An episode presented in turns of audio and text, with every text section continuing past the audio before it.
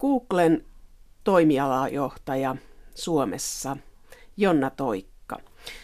Kun tätä haastattelua taustoitin, etsin sinusta haastatteluja sekä täältä sähköiseltä puolelta että sitten netin maailmasta, että onko media tehnyt haastatteluja, niin niitä oli yllättävän vähän ottaen huomioon, minkälaista firmaa edustat. Oletko mediavegaani vai oletko poistanut, osannut poistaa itsesi netistä? En ole poistanut enkä, enkä oikeastaan kannata sellaista ajatustakaan, että en, en haluaisi edes poistaa. En vaan äh, ole keskittynyt hirveän paljon mediasuhteisiin meillä tai, tai siihen, että olisin itse esillä paljon mediassa. Kaikkia työtehtäviä on, on niin paljon, että äh, täytyy aina valita, että mihin, mihin asioihin keskittyy ja siitä syystä ehkä mediassa läsnäolo on jäänyt vähän vähemmälle. Mutta onko se teillä firmassa, että te ette saa olla paljon esillä? Ei. On, onko firma antanut jotain esityksiä siitä, että miten mediassa ollaan läsnä? Ei ole missään nimessä Googlella sellaista politiikkaa, että ei saisi olla mediassa läsnä. Ja, ja meillä on monta sellaista tärkeää asiaa kuitenkin, mitä me ollaan Suomessakin edistämässä digitaalisuutta kokonaisuutena ja Suomen kilpailukykyä, että kyllä ne on sellaisia asioita, että niistä on ihan hyväkin puhua. No miksi tulee sitten sellainen kuva Googlesta, että se on vaikea tavoittaa, että ihmisiä on vaikea tavoittaa, että missä se Google on Suomessa, mikä se osoite on tai muuta? Tuohon mä en osaa kommentoida kyllä mitään. Janna Toikka, sä olet tämmöisen teknologiayrityksen tai hakukonepalvelun toimialajohtaja Suomessa. Mitä sä haaveilit lapsena, että mikä Jonnasta tulee isona?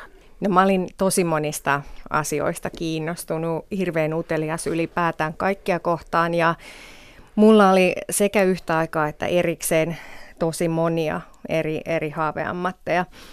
Ja mulla oli ylipäätään suuri, suuri halu oppia, oppia uutta. Ja neljävuotiaana niin mun mummi oli ekaluokan opettaja.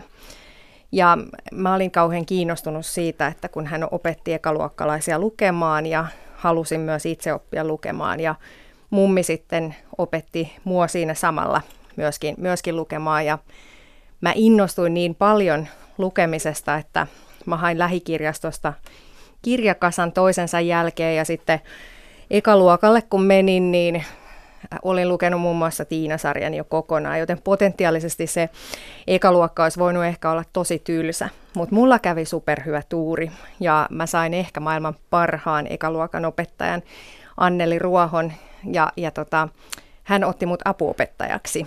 Ja siitä tietenkin syntyi sitten ensimmäinen tämmöinen varsinainen haaveammatti, eli mä halusin tietenkin tulla opettajaksi isona. Mutta tota, opettajan lisäksi mä halusin olla samaan aikaan myöskin laulaja ja näyttelijä. eli eli tota, moni, moni asia kiinnosti. Mikään näistä ei sitten myöhemmin toteutunut ja, ja varmasti ihan hyvä niin, maailmassa on aika monta parempaa laulajaa kuin minä. Se oli niitä ensimmäisiä. Teknologiapuoli mua alkoi kiinnostaa varmaan enemmän siinä noin 11-vuotiaana, olisiko se ollut sitten 89, kun mä sain tietokoneen ekaa kertaa käyttööni. Ja se oli silloin, kun mulla oli nilkka murtunut ja mä joudun olemaan kotona vähän pidemmän aikaa sitten ja aika vähän kävi tylsäksi. Niin tota, sitten meille tuotiin ekaa kertaa tietokone ja mä en ollut niinkään kiinnostunut pelaamisesta niin kuin moni muu ja no pelit siihen aikaan ei ollut kovinkaan ihmeellisiä myöskään. Mä olin tosi kiinnostunut siitä tietokoneesta ja siitä, että mitä kaikkea sillä voi tehdä. Ja sitten kun mulla siinä oli hyvin aikaa niin, ja kävi vähän tylsäksi aika, niin oli sitten mukava myöskin, myöskin tutustua siihen vähän lisää. Mutta sitten oikeastaan äm, se ei varsinaisesti johtanut mihinkään silloin saman tien. Mä olin tosi kiinnostunut ala- ja yläasteella ää, lääkärin ammatista. Ja mä tosi pitkään haaveilin siitä, että musta tulee lääkäri. Mutta sitten mä olin yläasteella työharjoittelussa ja sairaalassa. Ja tota, sen jälkeen mä en sitten enää, enää halunnut lääkäriksi. No mikä siellä pelotti? Ei siellä oikeastaan pelottanut mikään, mutta, mutta tota, ehkä se oli sitten se konkretia, konkretia siinä työssä, että mi, mitä siellä näki ja mitä kaikkea tapahtuu, niin ehkä siitä katosi sellainen tietynlainen glamuuri Ja... Oliko se veri ja se arki oli jotain, mitä sä et ollut ajatellut, se liittyy? Eh, ehkä se oli juuri näin, että, että se oli, se, siinä oli niin paljon enemmän semmoisia rutiinitöitä kuin mitä mä olin ehkä mielessäni kuvitellut, että sit se ei tuntunutkaan ihan niin kiinnostavalta. Mutta 89, sä olit kymmenvuotias tai vähän päälle ja sä sait tietokoneen, niin sehän täytynyt olla mielettömän iso laitos. Et se on ollut semmoinen kuvaputki, joka on 20-30 senttiä ainakin ja se on pöytäkone, ei, ei mikään pikkutytön sylissä oleva iPad. Ei, se oli itse asiassa meillä lattialla ja tota, se todellakin oli, oli tosi suuri ja, ja tota, se oli, oli hyvin kömpelö myös käyttää. No mitä sä sitten lähdit lopulta opiskelemaan? No mä lähdin sitten äm, tämän lääkiksen jälkeen, niin äm, mulle tuli jostain syystä hyvin selväksi se, että mä haluan ä, kauppakorkeeseen. Ja tota, mä keksin sen siis ä, joskus lukiossa ja, ja tota, mä uskon, että yksi syy siihen, että miksi mä halusin kauppakorkeeseen oli, että mulla ei ollut hirveän selkeää yhtä yhtä suuntaa, että tänne mä ihan ehdottomasti haluan. Ja sitten taas toisaalta se, että mä olin niin, niin utelias niin kuin monenlaisia asioita kohtaan ja sitten toisaalta mä inhosin asioiden lokerointia. Ja, ja mä ajattelin, että kauppakorkeassa ehkä voisi olla hyvät, hyvät mahdollisuudet sitten, sitten niin kuin opiskella vähän laaja-alaisemmin erilaisia asioita ja, ja, ja yhdistelläkin osaamista. Ja tota, sitten sit mä vähän tutkin sitä, että mitkä kauppakorkeat voisi olla niitä vaihtoehtoja. Sitten mä päätin, että, että mä haluan Helsinkiin. Ja mä hain sinne, sinne heti, heti sitten lukion jälkeen ja jäi vähän vajaaksi. En, en päässyt silloin heti, mutta päätin, että, että haluan vielä kovempaa päästä sinne ja, ja lähdin sitten vähäksi aikaa Saksaan naupairiksi syksyllä, mutta tulin sitten oikein tosi hyvissä ajoin kotiin, koska mä halusin varmistaa sen, että mä varmasti pääsen sitten Helsinkiin. Missä sä kävit lukion, kun sä halusit Helsinkiin? Hämeenlinnassa. Joo. No se oli 90-luvun loppua, kun sä olit nuori ylioppilas ja kauppakorkeassa. Silloin oli tämmöinen tietokone ja Nokia-buumi. Niin oliko siellä kauppakorkeakoulussa kova hypetys Nokiasta ja suomalaisesta IT-buumista? Mun muistikuvan mukaan niin ei ollut mitenkään hirveätä hypetystä. Kyllä se alkoi niin kuin näkyä. Ja kyllä meillä oli Nokia-luokka silloin ja, ja, ja niin kuin sillä tavalla, että olihan Nokia läsnä, mutta ei se, ei se varsinaisesti sellaista hypetystä ollut siihen aikaan, että mä olisin sen oikein niin kuin tosi vahvana muistanut. Nokia-luokka kauppakorkeakoulussa, mitä se tarkoitti? Oliko se Nokian maksama luokka, jossa oli laitteet vai mikä se oli? No se oli sellainen, että siellä, siellä oli siihen aikaan ainakin, niin oli eri yritysten sponsoroimia luokkia, eli yritysten kanssa oli sitten jonkinlaiset sopimukset, he maksoivat siitä jotain. Ää, muistaakseni siellä ei varsinaisesti mitään laitteet ollut, Nokia-luokka taisi olla aika iso joku auditorio, jos en nyt ihan väärin muista, mutta, mutta enemmän se on ollut joku, joku sopimus sitten kauppakorkea yritysten kanssa. Kun sä valmistuit kauppakorkeakoulusta, niin mikä sun ensimmäinen työpaikka oli? Kun mä valmistuin kauppakorkeasta, niin mä, mulla oli itse asiassa kolme M mielessä, eli matkailu, ää, mobiilibisneksessä jatkaminen äm, tai sitten ää, mainostoimisto. Ja, ja tota, kävi sitten niin hyvä tuuri, että mun graduohjaajani ää, sitten mainitsi mulle, että Finmatkoilla olisi tämmöinen mielenkiintoinen paikka au, auki. Ja, ja tota, mä sitten sinne, sinne hain ja pääsinkin ja, ja tosiaan Finmatkoilla aloitin sitten varsinaisen työurani valmistumisen jälkeen. No se oli vielä sitä aikaa, kun pakettimatkoja ostettiin, mutta se hiipui. Näkyykö se hiipuminen jo silloin 90-luvun ää, tai 2000-luvun al- alkupuolella? Mä en muista, että se olisi erityisesti se hiipuminen varsinaisesti näkynyt. Kyllä se kauppa kävi aika hyvin. Se, mikä näkyi, ähm, oli valtava digitaalinen murros. Eli me oltiin ehkä ensimmäisiä Suomessa ja myöskin konsernissa Pohjoismaissa tekemässä i- isoa yrityksen digitaalista transformaatiota, eli lähdettiin perinteisistä toimintatavoista, perinteisestä bisneksestä kehittämään enemmän digitaalisia kanavia ja mietittiin, että mitä, mitä digitaalinen kuluttaja tarkoittaa meidän näkökulmasta. Ja mä oon ollut siinä mielessä tosi onnekas, että pääsin juuri tuohon aikaan Finmatkoille ja matkailualalla töihin, kun siellä oikeasti tapahtui paljon. Ja myöskin Finmatkoilla meillä oli ihan mieletön toimitusjohtaja Riitta Vermas, silloinen Vermas, nykyinen Aaltonen, joka oli todella suuri visionääri ja hän oli rohkea, ja, ja halusi vahvasti kehittää asioita eteenpäin ja, ja uskalsi tehdä niitä ensimmäisenä. Eli oli, oli tosi hienoa olla, olla silloin mukana siellä. Mutta eikö siinä ollut sellainen tilanne, kun sä menit sinne matkatoimistoon töihin ja teillä nuorilla oli jo ihan toisenlainen ote digitaalisiin alustoihin, koneisiin, te ette pelännyt koneita ja te olitte tottunut tekemään sinäkin kymmenvuotiaasta lähtien räpläämään konetta.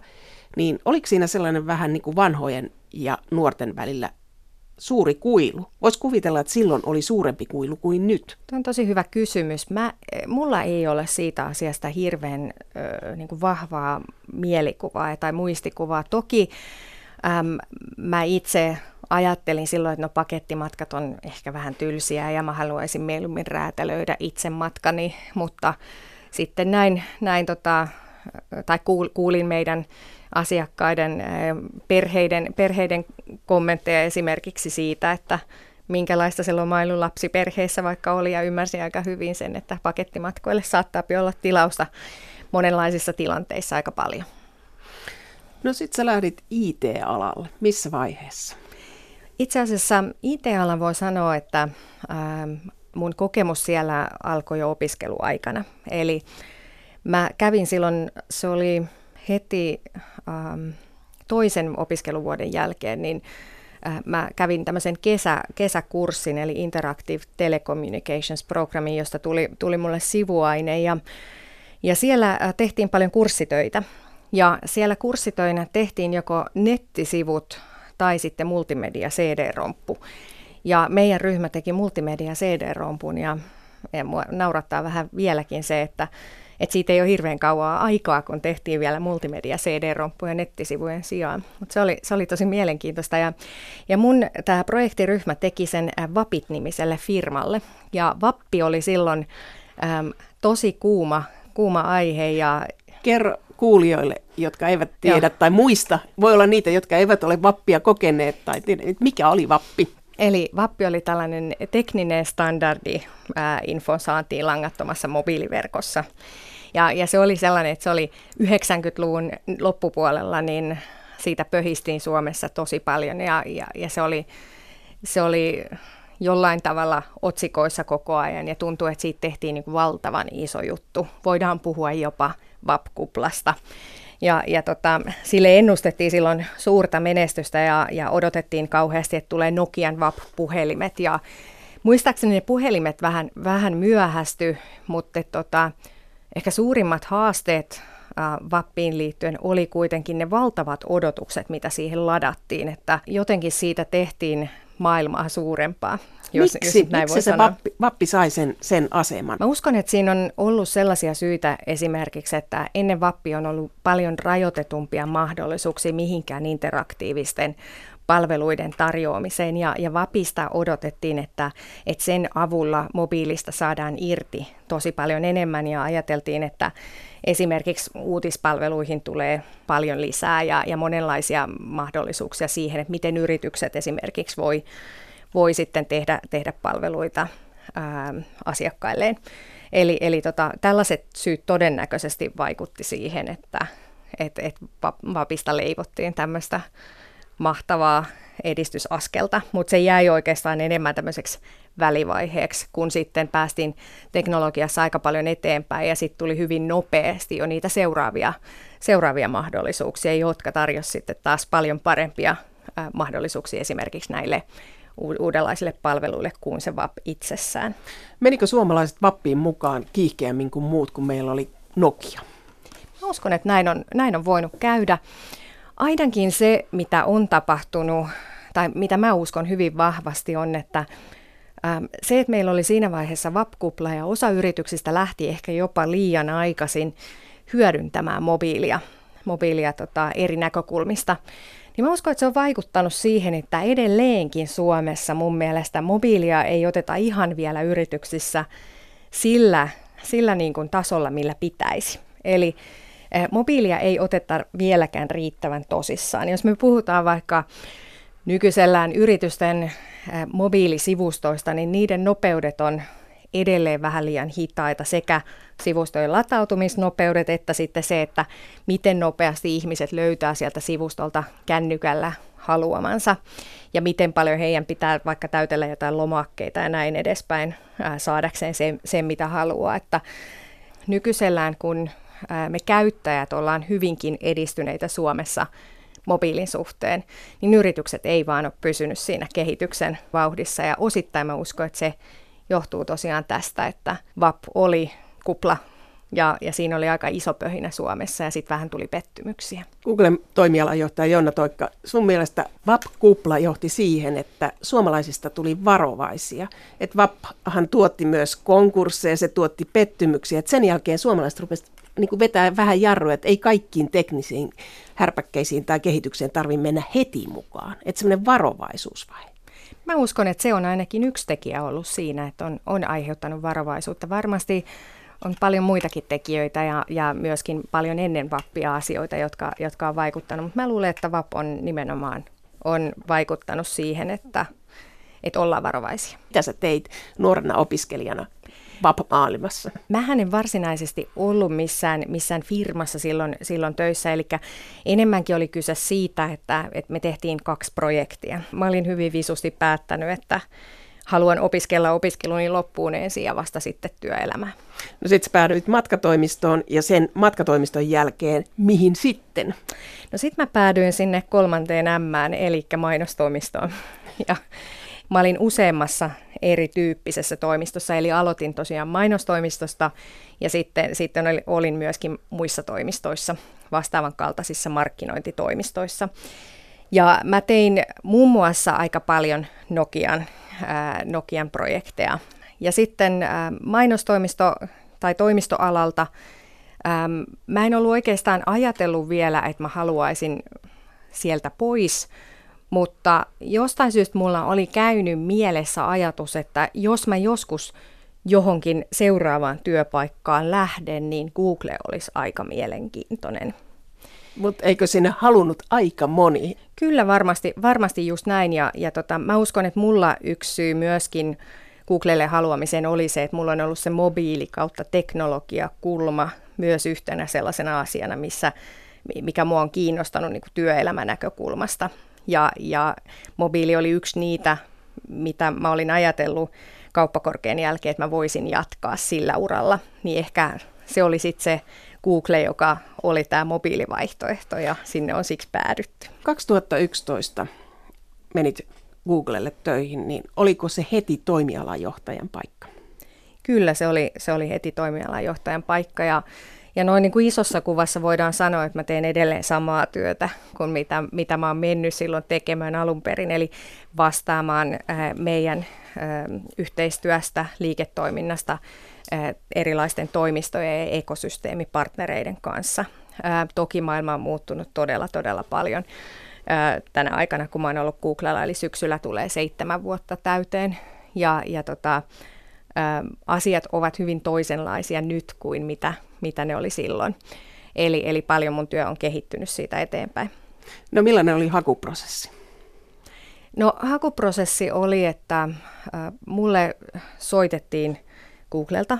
Ja, ja tota, Googlella oli ihmisiä, jotka mä tunsin mun aikaisempien työpaikkojen kautta. Ja, ja yksi heistä soitti mulle ja, ja sanoi, että heillä on auki tämmöinen paikka, että kuulostaisi vähän siltä, että se olisi mun paikka. Ja, ja että mun kokemus olisi, olisi tosi hyvä, hyvä siihen. Ja sitten mä sanoin, että no kuulostaa kiinnostavalta, että kerro lisää. Ja, ja tota, sitten mä loppupeleissä lähdin, lähdin siihen prosessiin mukaan ja se oli sitten monivaiheinen prosessi, missä, missä oli useita eri haastatteluja ja, ja sitten, sitten loppupeleissä olin äärettömän innostunut, koko ajan vaan innostuneempi jokaisen haastattelun jälkeen ja, ja, ja sitten, sitten onneksi tuli se puhelu, mitä, mitä toivoinkin, että mulle tarjottiin sitä paikkaa. Paljon Googlella on Suomessa työntekijöitä? Mä en ole ihan varma, että ollaanko me ilmoitettu virallisia lukuja, eli meillä, meillä on kaksi hyvinkin erilaista organisaation osaa, että on, on meidän datacenter-puoli ja, ja sitten tota, sit on tämä puoli, mitä, mitä itse edustan. Datacenter-puolesta mä en osaa sanoa yhtä, yhtään mitään, mutta meitä on hyvin semmoinen pieni, pieni joukko, ää, vaan, vaan tota, joitain, joitain kymmeniä tässä Suomessa muuten kuin datacenterissa. Paljon maailmanlaajuisesti Googlella on ihmisiä töissä? Googlella on maailmanlaajuisesti muistaakseni joku 80 000 ihmistä työssä. Paljonko Googlen maailmanlaajuinen liikevaihto on? Googlen maailmanlaajuinen liikevaihto on, on äh, mä en muista mitä tässä juuri viimeksi ilmoitettiin, mutta se on, se on vajaa 30 miljardia. Paljonko Suomessa on liikevaihto? Suomen liikevaihtoa me ei erikseen mitata ja ilmoiteta. No Google-työpaikkana, minkälainen työpaikka on Google? Google on mun kaltaiselle ihmiselle tosi mielenkiintoinen työpaikka. Ää, mä koen, että mä en ole pelkästään Googlella töissä, vaan mä koen, että mä oon rakentamassa Suomen, suomalaisten ihmisten ja suomalaisten yritysten ää, tulevaisuutta, kilpailukykyä. Ja, ja tota, se tapahtuu kuitenkin hyvin vahvasti digitaalisuudenkin kautta. Ja, ja tota, Google on mun mielestä näköalapaikka siihen, että mitä kaikkea on tapahtumassa, miten digitalisaatio vaikuttaa yrityksiin ja ihmisiin ja maihin. Sä oot rakentamassa suomalaisten näköalapaikkaa, mutta Google ja Facebook on niitä, jos puhutaan suomalaisen median niin tilasta, niin aina mainitaan Google ja Facebook Twitter, sosiaalisen median jätit. Kuinka usein sä joudut perustelemaan sitä, että miten tarpeellinen tämä on tai että te ette vie suomalaiselta medialta tilaa? Mä itse uskon yhteistyöhön ja, ja siihen, että kaikilla on paikkansa. Ja, ja tota, itse asiassa hyvin harvoin multa kysytään tuollaisia kysymyksiä, eli, eli vastaus on, että en, en joudu perustelemaan. No sit sä oot kertonut äh, joissakin YouTube-videoissa siitä, että, että, että minkälainen tämmöinen Google-henki on ja tämmöinen Google-maailma on, että siellä on työpaikka kuulostaa suoraan sanottuna näin, kun kuulee sitä, että leikkipaikalta, että siellä voi olla liukumäki, pallo, meri. Joku sanoi, että Jenkkilässä kalja, hana, Yhdysvalloissa, niin siellä on päivähoito, lääkärit, kaikki on siellä. Et tar- sinun ei tarvitse mennä sen maailman ulkopuolelle. Onko se hyvä maailma tämmöinen? Mä en ole kyllä kuullut koskaan aikaisemmin, että ei tarvitsisi mennä sen maailman ulkopuolelle. Mä, mä en ehkä ihan, ihan siihen usko itse. Ää, leikkisyys on mun mielestä tosi tärkeää. Leikkisyys on tärkeää siksi, että ää, olen ainakin itse tässä viime vuosien aikana yrittänyt opetella vähän sitä, että en puristaisi lapaa ihan niin kovaa, koska mä uskon, että jos kiristelee liikaa koko ajan, niin on vaikeampi pidemmän päälle saada, saada hyviä tuloksia aikaan. Eli, eli tietynlainen semmoinen keveys ja leikkisyys on tosi tärkeää. Sen lisäksi äm, siinä on ihan, ihan tieteellistäkin taustaa, että minkä takia on erityyppisiä ympäristöjä. Eli innovaatio harvemmin kukoistaa siinä, että istutaan työpöydän ääressä ja ja, ja tota, näpytellään tietokonetta koko ajan ihan valtava kiire päällä. Eli täytyy olla inspiraatiota, täytyy olla vähän erilaisia ympäristöjä, jotta innovaatiota ää, voidaan, tai jotta innovaatio voi kukoista ja voidaan saada uusia ideoita aikaan. Mutta kuvahan nörtistä on se, että se on tyyppi, joka hakkaa sitä konettaan, eikä kuule, mitä ympärillä tapahtuu. Eli teillä on niitä ihmisiä, jotka pitää saada irti sieltä koneesta. Varmaan osittain, osittain näinkin, kyllä te kannustatte riskinottoon? Riskinotto on mun mielestä tosi tärkeää nykypäivänä varsinkin. Mä en esimerkiksi näe epäonnistumisia ja onnistumisia onnistumisena ja epäonnistumisena, vaan ne on mun mielestä tilaisuuksia oppia lisää. Ja jos me ollaan aina siinä turvallisuusalueella eikä uskalleta yhtään koskaan venyttää rajoja, niin ei me hirveästi mitään uutta myöskään saada aikaa riskinotto ja sitten se, sitten yksi on tällainen slogan myös, että, että vain data kertoo, että luotatte dataan. Kyllä se näin on, että nykypäivänä varsinkin, niin jos ajatellaan, että mihin työelämä on muuttunut, niin datan määrä on lisääntynyt. Ja mun mielestä se on erittäin hyvä asia, että ei tehdä pelkästään minusta tuntuu päätöksiä, vaan, vaan tehdään päätöksiä, joilla on oikeasti faktapohjasta todistetta myöskin, että minkä takia tämä kannattaa tehdä. Ja, ja tota, mun mielestä data on tosi tärkeä. Että tämmöinen massojen demokratia, data kertoo, että näin ja näin moni ihminen tai joku. Että, mutta siinähän on sellainen äh, vinouma, jos ajattelee sitä, että 30 miljoonaa klikkausta Suomessa päivässä Google-hakua ja Google profiloi hakijan, tiedonhakijan. Sinulle tarjotaan sitä tietoa, mitä sinä olet hakenut. Eli jos sä haluaisitkin sieltä pois jotain, mikä, mikä ei ole sun profiilin mukaista, niin sehän tulee viimeisenä siellä, jossa tulee vaikka sata vastausta, että nämä ja nämä sivustot, niin se tieto kumuloituu. Niin eikö se vähän vääristä sitä? Että eikö, tavallaan, että data puhuu, että data on että eksaktia, mutta onko se eksaktia kuitenkaan? Mä en ole meillä paras mahdollinen asiantuntija tähän, tähän tota, niin da, datamääritelmään, eikä varmaan kukaan Googlella ole, että se on ihan, ihan muiden ihmisten tehtävä. Kun mä puhun datasta, että se on merkityksellistä esimerkiksi päätöksenteossa, niin ähm, mä viittaan enemmänkin siihen, että minun mielestäni päätökset, jotka perustuu vain yhden ihmisen mielipiteeseen, ei ole järkeviä päätöksiä jos ei ole mitään dataa perustelemaan sitä. Se on sitten eri kysymys, minkä tarkkuustasosta dataa milloinkin tarvitaan. Ää, usein hyvä on ihan riittävä, ei tarvi olla täydellistä. Digitaalisuus muuttaa työtä. Ja jos ajattelet sun omaa työhistoriaa, niin miten digitaalisuus on siihen vaikuttanut? Mun omaan työhistoriaan digitaalisuus on vaikuttanut jonkin verran. Mä otin ensimmäiset videopuhelut jo Finmatkoilla aikaa alkuaikoina mutta niiden laatu oli vähän toista kuin nykyisin, eli, eli ääni ja kuva ei mennyt ihan samassa tahdissa yhtä hyvin kuin nykyään ja näin. Lähtökohtaisesti työ on tehostunut ja helpottunut, kun koneista tulee koko ajan älykkäämpiä, eli moni asia automatisoituu koko ajan enemmän, jolloin meillä jää enemmän aikaa fiksumpiin tehtäviin, vähän strategisempiin tehtäviin ja näin edespäin. Työmatkoja ei tarvitse tehdä ihan niin paljon kuin ehkä joskus ennen, koska nykyään videopuhelut on niin hyvä laatuisia, että se riittää jo usein palavereihin. Myös yhteistyön tekeminen on helpottunut tosi paljon. Sama tietoa jaetaan ihan eri tavalla ihmisten välillä. Että jos esimerkiksi mietitään, että minä olen rakentamassa jotain esitystä jostain aiheesta ja mun kollega on myös tekemässä samaa, niin me voidaan vaikka toimia yhdessä, jakaa ikään kuin ajatuksia sen sijaan, että molemmat tekisivät sitä samaa itsekseen. Eli tämmöinen yhteistyö ja, ja yhdessä työn tekeminen, niin se on muuttunut ja se on kehittynyt hyvin paljon eteenpäin. Myös sitten tämmöinen etäjohtaminen esimerkiksi on, on kehittynyt tai tullut mukaan kuvioihin ihan eri tavalla kuin, kuin mitä aikaisemmin, että nykyään ähm, ihmisten välille pitää pystyä luomaan luottamusta osittain myöskin digitaalisten välineiden kautta. Ja, ja se on toki vaikeampaa kuin ihan vaan se, että, että nähdään, nähdään kasvokkain. Ja, ja etäjohtaminen vaatii aika paljon enemmän satsaamista kuhunkin suhteeseen esimerkiksi kuin mitä aikaisempi johtaminen. Se on ehkä yksi niitä asioita, mikä tässä nyt mun työuran aikana esimerkiksi on, on ehtinyt jo kehittyä aika paljon eteenpäin. Me ollaan vasta alkuvaiheessa siinä, että miten etäjohdetaan.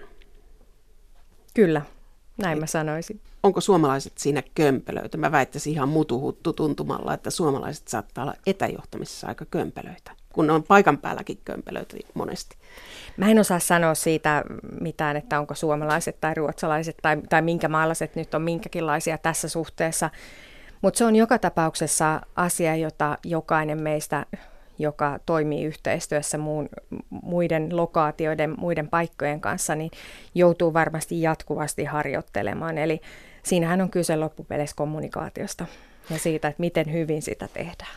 No sä oot kansainvälisessä yhtiössä töissä ja sä seuraat eri maissa kehitystä, niin onko suomalaiset varautuneita tällaisen digitaalisen maailman haltuunotossa ja just tämä etäjohtaminen? Ollaanko me niin kuin tässä maailmassa edelläkävijöitä vai peesaajia? Tuo on erittäin hyvä kysymys, mihin, mihin mulla ei ole suoraa vastausta. Mä uskon, että digitaaliset kanavat toisaalta sopii ehkä, jos me ajatellaan stereotyyppistä suomalaista, niin, niin digitaaliset kanavat saattaa sopia myöskin, myöskin hyvin meille ja, ja, ja siihen, siihen meidän, meidän tapaan toimia. Ähm, kun sulla on videosi, videoyhteys, niin sä voit helpommin pitää siellä papereita ja, ja lukea valmistelemaasi materiaalia kuin että jos sulla on ihan kasvokkain, kasvokkain palaveri. Ähm, mä uskon, että meillä on ihan yhtä lailla mahdollisuudet hyvään etäjohtamiseen kuin, kuin myöskin muualla.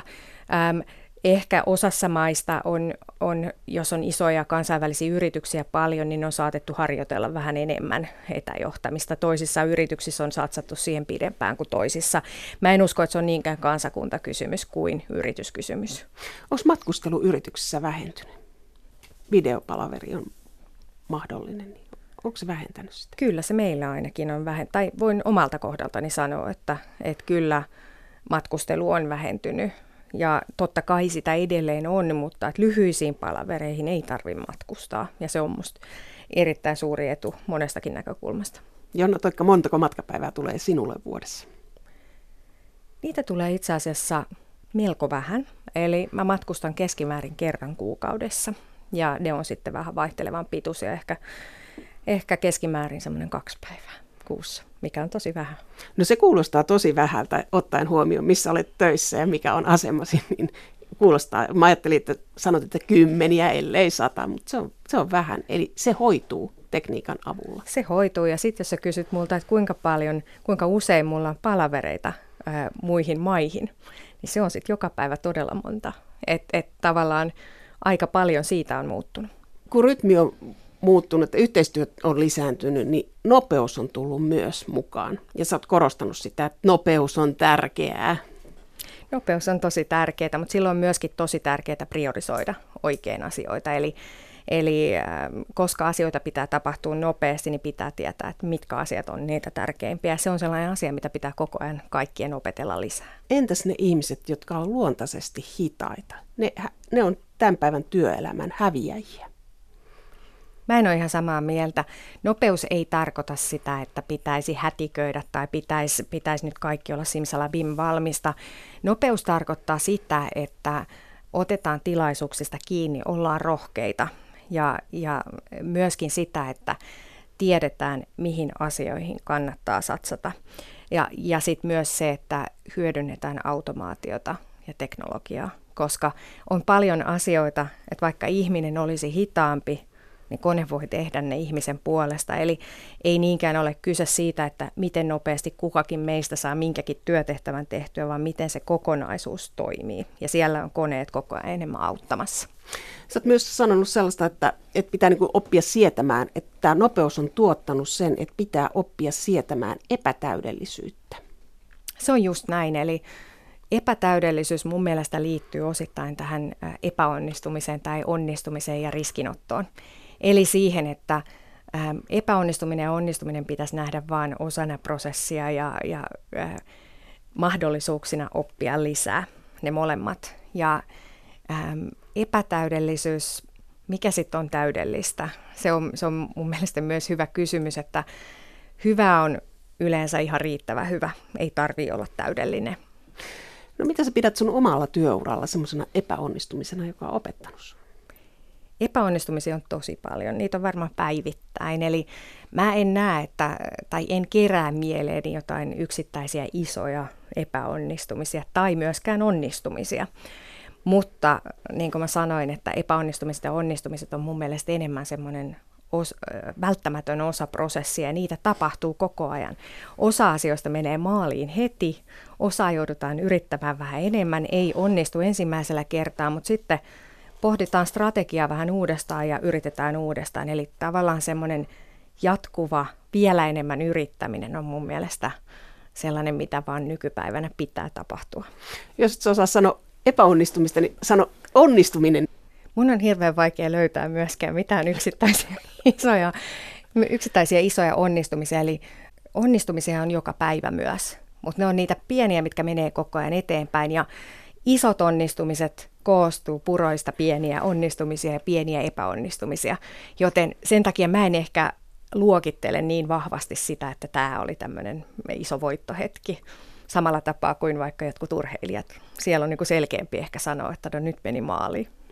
Et pienistä puroista kokonaisuus, tämä onnistuminen, epäonnistuminen, että se on vaan sarja asioita. Että se on sun ajatus työmaailmasta. Kyllä, Oot sanonut, että organisaatiossa asemalla ei ole merkitystä. Ihanko oikeasti? Sä oot tuollaisessa yrityksessä töissä, jossa on 80 000 ihmistä, niin mua on vaikea uskoa sitä. Kyllä mä oon sitä mieltä, että asemalla ei ole niin paljon merkitystä. Totta kai sillä joku merkitys on.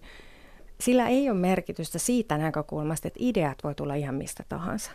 Eli ihan yhtä lailla äh, juuri työssä aloittanut koulun penkiltä tullut ihminen voi keksiä maailman parhaan idean kuin sitten myöskin se, joka on ollut siellä työelämässä vaikka kuinka pitkään ja on ylimmässä johtoportaassa. Siinä mielessä mun mielestä sillä ei ole merkitystä. Onko sulla työmaailmassa esikuvia? On. Ja, ja tota, mä voisin sanoa esikuvista oikeastaan silleen, että on paljon äh, ihmisiä, joita mä oon mun työuran aikana ihaillut ja joita, joita ihailen edelleen äh, monista, monista eri näkökulmista. Yksi tämän hetken äh, ihailtavia ihmisiä on, on Linda Liukas, joka mun mielestä on ihan mielettömän rohkea ja hienosti asioita aikaan saanut nainen, joka on uskaltanut tehdä asioita isosti ja uskaltanut lähteä omalle tielleen. Mun mielestä tosi ihailtavaa. Toinen esimerkki, jonka voi omasta työmaailmasta mainita, on Petri Kokko, joka on meillä Googlella äh, Saksassa johtajana tällä hetkellä. Ja Petris mä ihailen sitä tosi paljon, että aina kun häneltä kysyy, että mitä kuuluu tai miten menee, niin hänen vastauksensa on joka kerta, että pelkkää aurinkoa. Ja tämä on minusta tosi hienoa, että riippumatta siitä, mitä Petrillä on agendalla ja miten isoja päätöksiä tehtävänä, niin hänelle kuuluu aina pelkkää aurinkoa ja se on minusta ihan mielettömän hieno asenne. Petri Kokko, luistelija ja Linda Liukas, joka on tehnyt lapsille kirjoja tietokonemaailmasta an- ansiokkaasti. Ja sulla on myös itsellä pieni lapsi ja sä oot perheellistynyt aika, äh, sanoit itse, että myöhäisessä vaiheessa, niin oliko niin, että ura vei? Että ei ollut aikaa perheelle? Mun mielestä elämässä on aika paljon kyse sattumista ja, ja, ja mahdollisuuksiin tarttumisista. Ähm, omalla kohdallani perheen perustaminen, en tietoisesti sitä ole lykännyt myöhäisemmäksi, mutta näin vaan sitten sattui käymään, että sopiva kumppani löytyi suhteellisen myöhään ja sitä myötä sitten myöskin perheen perustaminen niin tapahtui kohtuullisen myöhään. Muuttuko työrytmi, kun syntyi lapsi? Hieman joo, eli siinä mielessä kyllä, että on tiettyyn aikaan on lapsi haettava päiväkodista ja, ja se, häntä ei voi viedä sinne kuin tiettyyn aikaan, eli se, se asettaa ne puitteet sille päivälle. No sä oot pienen lapsen äiti ja sitten tällä hetkellä puhutaan hirvittävän paljon siitä, että minkälaisen digitaalisen jalanjäljen lapsi jättää. Mikä sun oma ajatus on siitä, että mikä se sinun suhteesi siihen digitaaliseen maailmaan on lapsen äitinä, koska pieni lapsi ei vielä itse käytä laitteita niin, että hän laittaisi itsestään tietoja? No mä en tuossa sosiaalisessa mediassa kauhean aktiivinen ole, että, että sitä, sitä myötä multa ei postauksia muutenkaan kauheasti tule. Mutta kyllä me ollaan tehty meidän perheessä sellainen päätös, että sitten kun lapsi itse osaa päättää, niin hän saa sitten päättää, että onko hän sosiaalisessa mediassa. Eli mä en juuri postaile mitään lapsikuvia esimerkiksi. Sitten jos ajattelet tällaista tarhaikäistä lasta ja katsot sitä digitaalisen maailman haltuunottoa ja sitä tarhamaailmaa, niin kuinka Suomessa lapsia valmistetaan tähän digitaaliseen maailmaan? Päiväkodissa ei, ei kauhean paljon näihin asioihin oteta kantaa, mutta toisaalta siinä vaiheessa se ehkä, tai mä näen sen niin, että se on enemmän myöskin vanhempien tehtävä, koska ei siellä päiväkodissa niitä digitaalisia kanavia toisaalta ei ole niin vahvasti läsnä, mutta ei mun mielestä myöskään pidä olla, koska siellä on kuitenkin niin sellaisia perustaitoja, mitä ihmisen pitää opetella kanssakäymisestä muiden kanssa ja, ja, ja näin edespäin. Mun mielestä on siinä vaiheessa enemmän vanhempien tehtävä. Ja mä oon sitä koulukuntaa, että mä ajattelen, että digitaaliset kanavat lapselle on hyväksi, mutta äh, se pitää olla hyvin rajoitettua ja se pitää olla oikeasti suunniteltua sä sälytät sen vanhemmille, koska on vanhempia, jotka haluaisi, että tarha kasvattaisi ja koulu kasvattaisi, mutta sun mielestä se on vanhempien tehtävä hoitaa se, että miten lapset käyttää digitaalista maailmaa. Minun mielestäni se on pääasiallisesti vanhempien tehtävä, toki sitten varsinkin kun mennään kouluun, jossa voidaan käyttää sit opiskeluvälineenä ja muuta ää, digitaalisia kanavia ja mielellään pitääkin käyttää, niin sitten siinä tulee toki taas tämä kulma, kulma myöskin mukaan. No miten sä järjestät arkesi? No se on hyvä kysymys ja siihen aina kaivataan lisää vinkkejä, mutta, mutta ähm, mun mielestä arjen järjestäminen toimii ainoastaan, jos on tasavertainen puoliso ja, ja on siitä onnellisessa asemassa, että näin on. Ja, ja lisäksi äh, meillä on mahtavaa se, että meillä on kolmet eri isovanhemmat, jotka kaikki haluaa olla hyvinkin lä- läheisesti mukana meidän, meidän lapsen äh, elämässä ja, ja heitä myöskin hyödynnetään paljon. Sen lisäksi me hyödynnetään aika paljon erilaisia palveluita, niin kuin vaikka ruokaustoksia netistä tai, tai muuta vastaavaa, ja, ja suunnitellaan aika paljon elämää eteenpäin.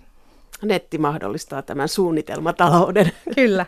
ruokaostokset ja muut, ja sä olet ammattilainen siinä käy- käyttämässä. Tuleeko sulle koskaan sellainen olo, että sä haluaisit kehittää näitä ja näitä palveluja vielä, jotta sun arki sujuisi? Ilman muuta. No mikä on sellainen palvelu, mitä nyt kaipaisit? Ensimmäisenä tulee mieleen ihan vaan ylipäätään se, että, että miten saada parannettua esimerkiksi tapaa, jolla tilataan ruokia ja, ja niin pieni, pieniä parannuksia siellä sun täällä. Mutta toki sitten sanotaan, että Suomessa liian usein toimitukset on aika hitaita, eli ihan mitä tahansa nyt tilaakin, niin saa kuitenkin odottaa aika pitkään ennen kuin se tulee sinne kotiovelle. Ja, ja tota, kyllähän näitä esimerkkejä sitten voi löytää aika paljon lisääkin. Jonna Toikka, Googlen toimialajohtaja.